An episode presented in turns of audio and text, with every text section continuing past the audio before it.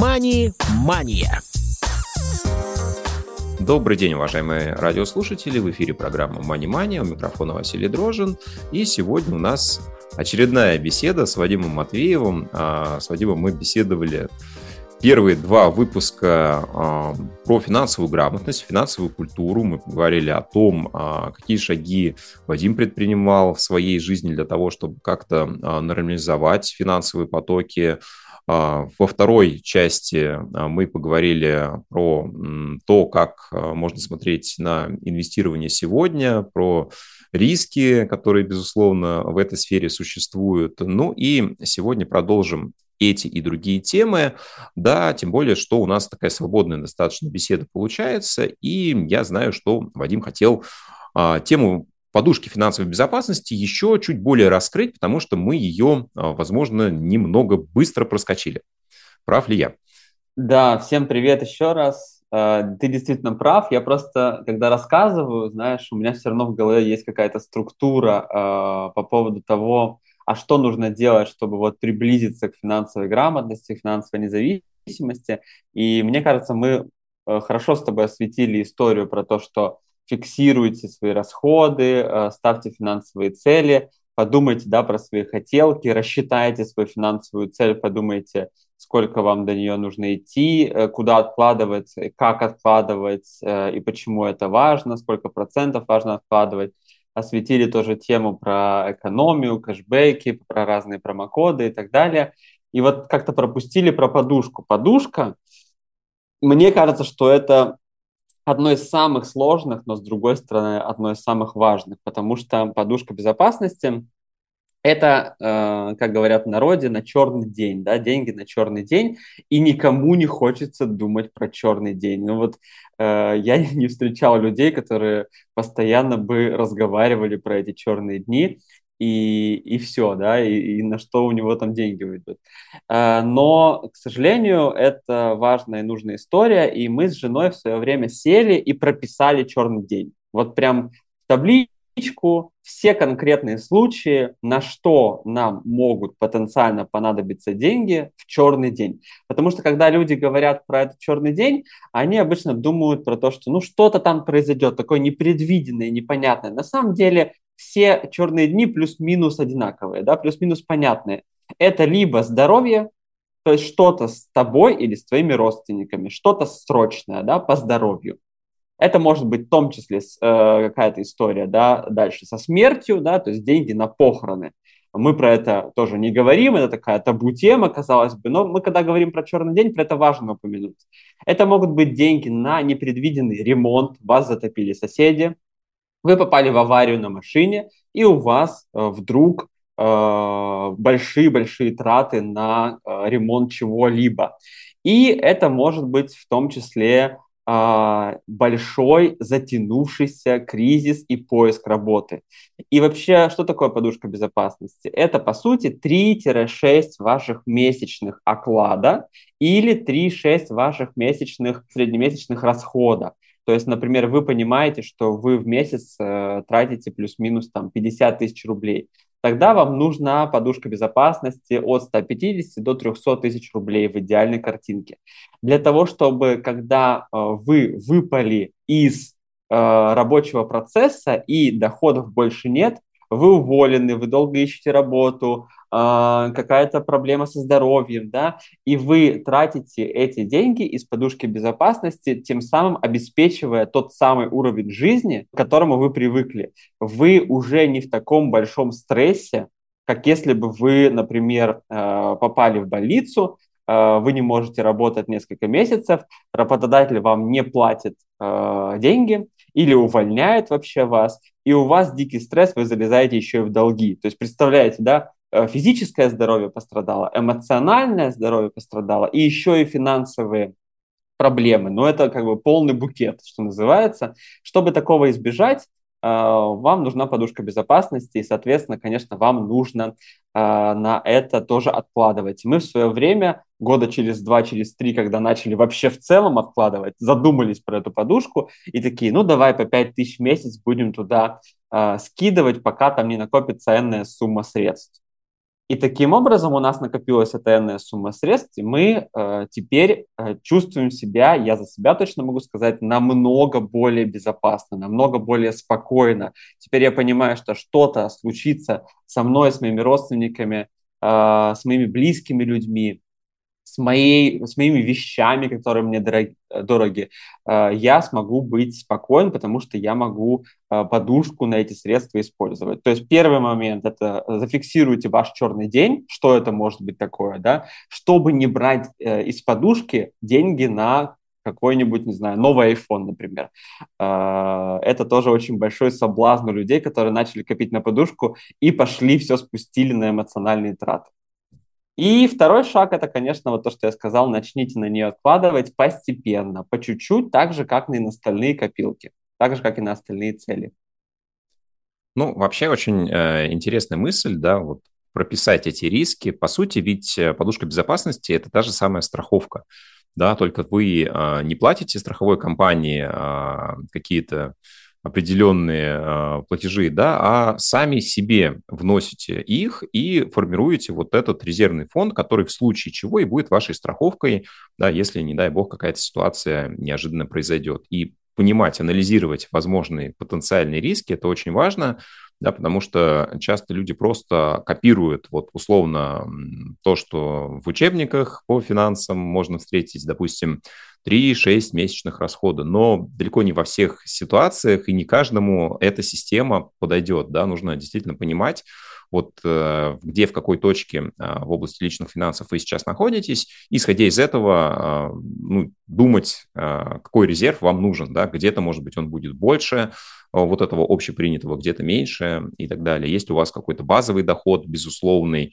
в виде, например, пенсии, да, тогда это, ну, может быть, чуть лучшая ситуация, да, у кого-то риск потерять работу в силу там специфики деятельности может быть чуть выше, да, и не факт, что такую же позицию вы сможете быстро найти, и тогда, соответственно, может быть, вам, наоборот, эта подушка нужна в большем объеме. Хорошо, Вадим, предлагаю перейти к теме понимания инвестирования как процесса в целом, и как у тебя формировались э, знания вот в области того, куда можно размещать средства, Понятно, что ситуация, которая была там несколько лет назад и сейчас, это две разные картины, но тем не менее, чуть-чуть давай попробуем вернуться на э, пару-тройку лет в прошлое, да, как ты накапливал знания о том, э, куда инвестировать, зачем инвестировать, почему инвестировать?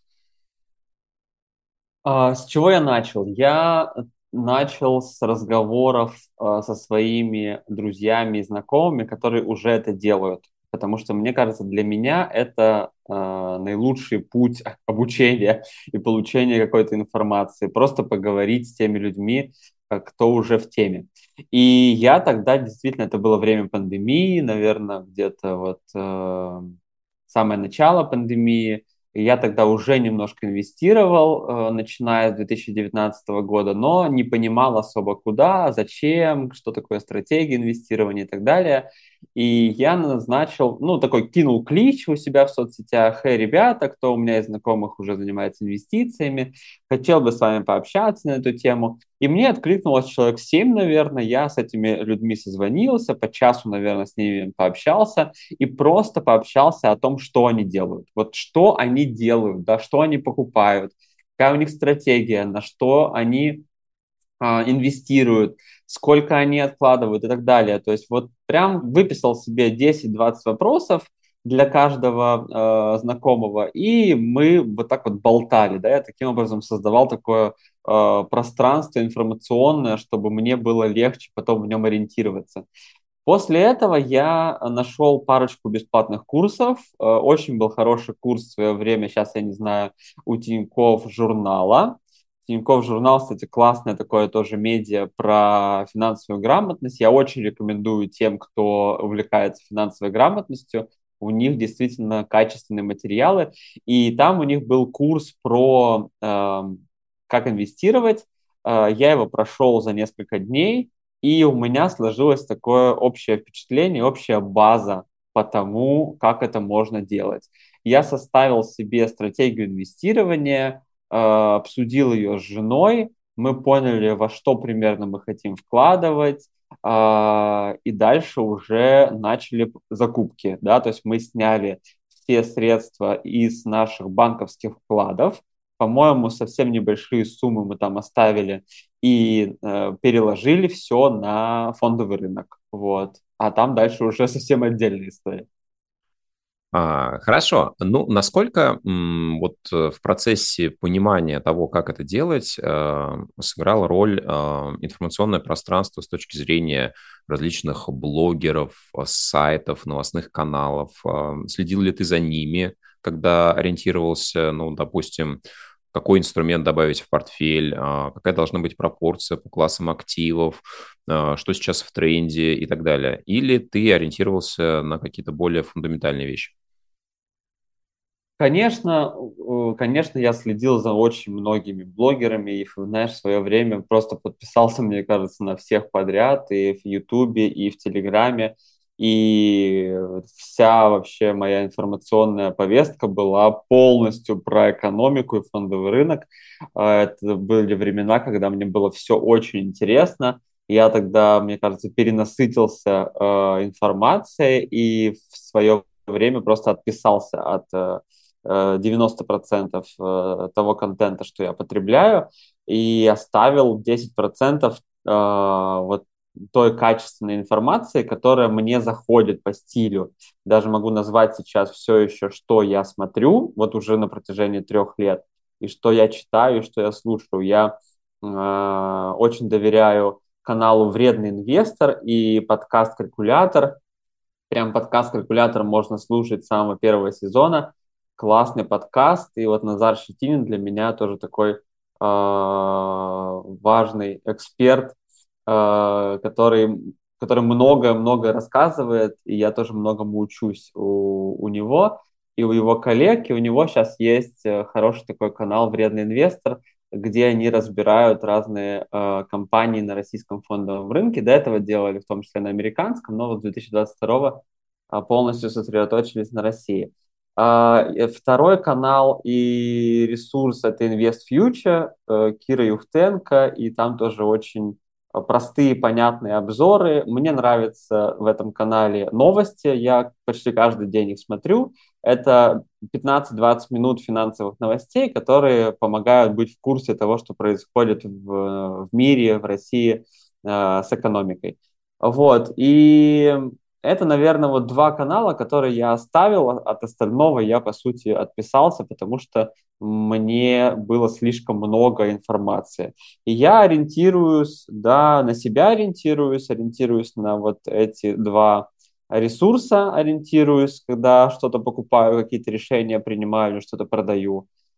Эм, ну вот сильно именно, знаешь, фундаментальный анализ, технический анализ – я не уходил, то есть э, какие-то, я знаю, основы, но мне не было интересно э, очень долго, например, сидеть и разбирать э, все финансовые показатели компании, и мне не было интересно э, технический анализ, знаешь, там смотреть график, как там сейчас э, график идет вверх, вниз, какие там кривые, косые и так далее, как будто бы это не очень моя тема.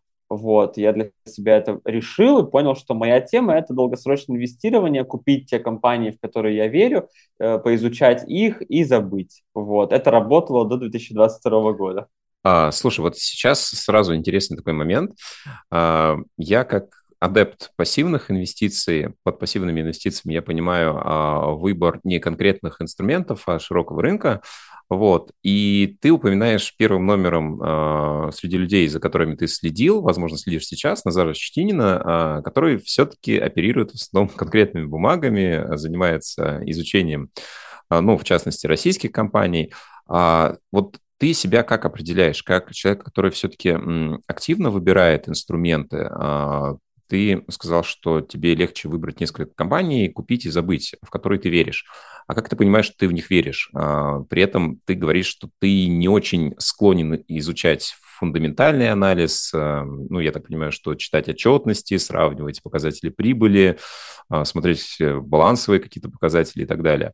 Про технику мы сейчас вообще не говорим, да, если мы все-таки такой более серьезный уровень понимания берем, да, то вот где эта грань, да, когда ты понимаешь, что компания тебе интересна и на что ты опираешься, на собственные какие-то взгляды, понимание того, что происходит, на мнение людей, которым ты доверяешь в плане э, информации, которую они предоставляют. Э, вот что здесь для тебя первично? Вообще я очень согласен с тобой про, с историей с фондами, и у меня значительная часть э, накоплений э, все еще находится в фондах, но в основном потому, что они заблокированы. Э, и, конечно, э, до 2022 года я по максимуму просто диверсифицировал все, что можно диверсифицировать, да, то есть это были и фонды, это были и э, облигации, это были и акции конкретных компаний. То есть э, моя главная история была в том, чтобы максимально диверсифицировать все свои вложения. Как я выбирал эти вложения, да? Я изучал, э, во-первых, разные источники информации, да, то есть читал разные обзоры, смотрел э, разные разборы компаний. И, знаешь, мне кажется, что действительно очень многое уже сделано до нас.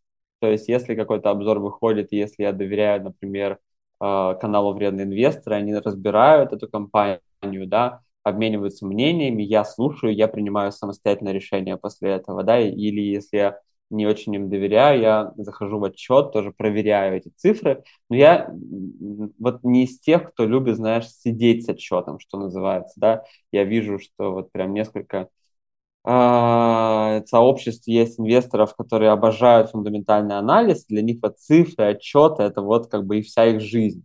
Вот мне кажется, что э, моя история в том, чтобы довериться каким-то авторитетам, это первое, а, что я считаю вполне нормальная история. Да, если я вижу, что эти э, э, взгляды мне близки, то я, по сути, как бы доверяю этому человеку или этому каналу, или этому ресурсу и следую, следую в какой-то момент за ним или перепроверяю его в какой-то момент и так далее. И таким образом я вот подбирал портфели, как раз максимальная диверсификация, то есть везде по чуть-чуть, и Китай, и Америка, и Индия, и и рубли, и евро, и юани, и все-все-все подряд. В общем, э, максимальная диверсификация раз, э, смотреть за разными инвест-идеями у тех источников, кому я доверяю, и периодически перепроверять их с помощью э, тех отчетов, которые они показывают. Вот это, наверное, три критерия, которые у меня были до этого. Сейчас все поменялось, потому что я сейчас как раз полностью перетрясаю свой портфель из-за тех санкций, из-за тех рисков, которые сейчас э, случились, инфраструктурных, из-за блокировок. Поэтому сейчас я скорее в таком, знаешь, новом поиске. У меня есть один портфель, который я назвал пенсия. Я там ничего не трогаю, там у меня все лежит и лежит себе, да, и я раньше докупал, сейчас я даже не докупаю. Но вот это портфель, который вот такое настоящее пассивное инвестирование купил и забыл, что называется. Но тот портфель, который у меня э, э, был с накоплениями на недвижимость, например, да, моя сейчас задача вывести его из российской инфраструктуры и завести на инфраструктуру американскую или европейскую, вот, чтобы эти деньги хранились не в России. Хорошо, давай тогда, может быть, э, завершая тему инвестирования, попробуем поговорить про то, как э, можно поступать сейчас э, тем, кто, например, приходит ну, на финансовые рынки в целом и на фондовые в частности, понимая, что много инструментов сейчас недоступно и недоступно в том числе неквалифицированным инвесторам, и, наверное, хорошо в каком-то смысле, да, а, Скажи, вот э, если бы ты начинал а, формировать свой портфель с нуля сейчас, а, да, на что бы ты обращал внимание в первую очередь? Открывал бы ты эм, счет, например, а, в Interactive Brokers, да, наиболее доступный, наверное, до сих пор брокер, если мы говорим про ценные бумаги американского рынка и так далее. Насколько рискованно с твоей точки зрения оставаться, например, в акциях, облигациях только российского рынка? И в целом, а, вот э, для тебя какая комфортная пропорция, да, там акций, облигаций, рынков России, не России, кэш и, ну, условно, бумаги, вот с точки зрения подхода именно сегодня, да, там, в начале, в середине 2023 года? Если бы я начинал э, сейчас инвестировать, то я бы продолжал э, абсолютную диверсификацию вообще по всему, знаешь, начиная от брокеров, заканчивая активами и так далее. Что бы я сейчас сделал? Если у меня большая сумма средств, то я бы точно не забывал про недвижимость. Э, мне кажется, что условная студия у метро в Питере, в Москве – это хорошее вложение – под сдачу, и это история понятная, безопасная, и которая вам приносит средства, э, я бы точно эм, через российскую инфраструктуру, то есть, например, российских брокеров покупал только российские акции, э, не покупал бы валюту, не покупал бы иностранные акции, только Россию, если вы верите в российский фондовый рынок. Это как бы важная оговорка, потому что здесь рисков очень и очень-очень много. А, я бы э, точно часть средств э, переводил на иностранного брокера и через него покупал бы э, Америку, Индию, Китай. Вот это то, что мне сейчас нравится, и я сейчас в том числе это делаю. А, и я бы часть денег точно хранил в наличной валюте. А, мне кажется, что наличная валюта, к сожалению, все еще имеет, а, все еще имеет большое значение.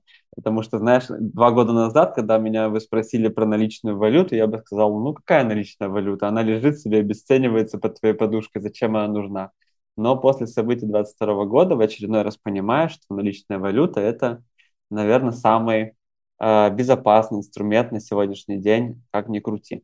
Вот. И, и банковские вклады. Банковские вклады, почему бы и нет, искать хорошие проценты в разных банках, по чуть-чуть э, класть деньги. То есть вот это для меня э, понятная история, когда у вас есть капитал, и он везде разбросан. Вот он прям везде, да. Он немножко здесь, немножко здесь, немножко здесь, немножко здесь, немножко здесь, и вы чувствуете себя в безопасности, потому что э, если что-то случится, да, мы живем в супер нестабильное время, то вы не переживаете за то, что у вас там все средства э, обесценились э, или заблокировались, или еще что-то с ними случилось, а у вас часть средств только под угрозой оказались. Вот. Я, я бы, наверное, да, по максимуму диверсифицировал. Да, ну, действительно, мне кажется, этот совет актуален во все времена. А, старайтесь использовать как можно больше инструментов, которые вам доступны. А, да, опять же, помните про финансовые горизонты и то, как те или иные классы активов себя ведут, а, как минимум на базовом уровне это было бы важно изучить для того, чтобы не просто копировать чьи-то портфели, да, чью-то пропорцию, а подбирать э, вдумчиво то, что подходит именно вам, под те цели, которые вы для себя ставите, о чем мы с Вадимом, наверное, уже три выпуска пытались э, эту одну из главных мыслей донести путем э, тех примеров, которые Вадим приводил. Вадим, спасибо еще раз э, за интересный разговор, за интересную беседу, и я думаю, что мы как-нибудь обязательно соберемся, потому что есть а, очень для меня интересная тема. Это переезд, это финансовые аспекты релокации, да, потому что есть э, большое количество людей, которые, например, а, хотят жить на пенсию, но, например, в другом государстве в силу а, различных причин. Иногда это климат, иногда что-то еще, иногда тяга к путешествиям. Вот. И опыт людей, которые это уже делали, а, я имею в виду перемещение, а, да, как раз а, варианты того, как это сделать и то, как это происходит в реальности, мне кажется, это было бы классно обсудить. Поэтому, если что, анонсируем один из следующих выпусков на эту тему. А на сегодня все. И, Вадим, еще раз тебе огромное спасибо. Да, всем спасибо, Василий, тебе за то, что пригласил. И слушателям тоже э, желаю финансовой независимости и, конечно же, э, помнить про риски, если вы вдруг действительно прямо сейчас заинтересовались инвестициями, помните, что сейчас очень нестабильное, сложное время для этого, но при этом, как сказал Василий, вы очень много нового опыта получите, и чем раньше вы начнете, тем больше шансов, что к вашей пенсии у вас будет настоящая финансовая свобода, о которой многие мечтают. Мани-мания.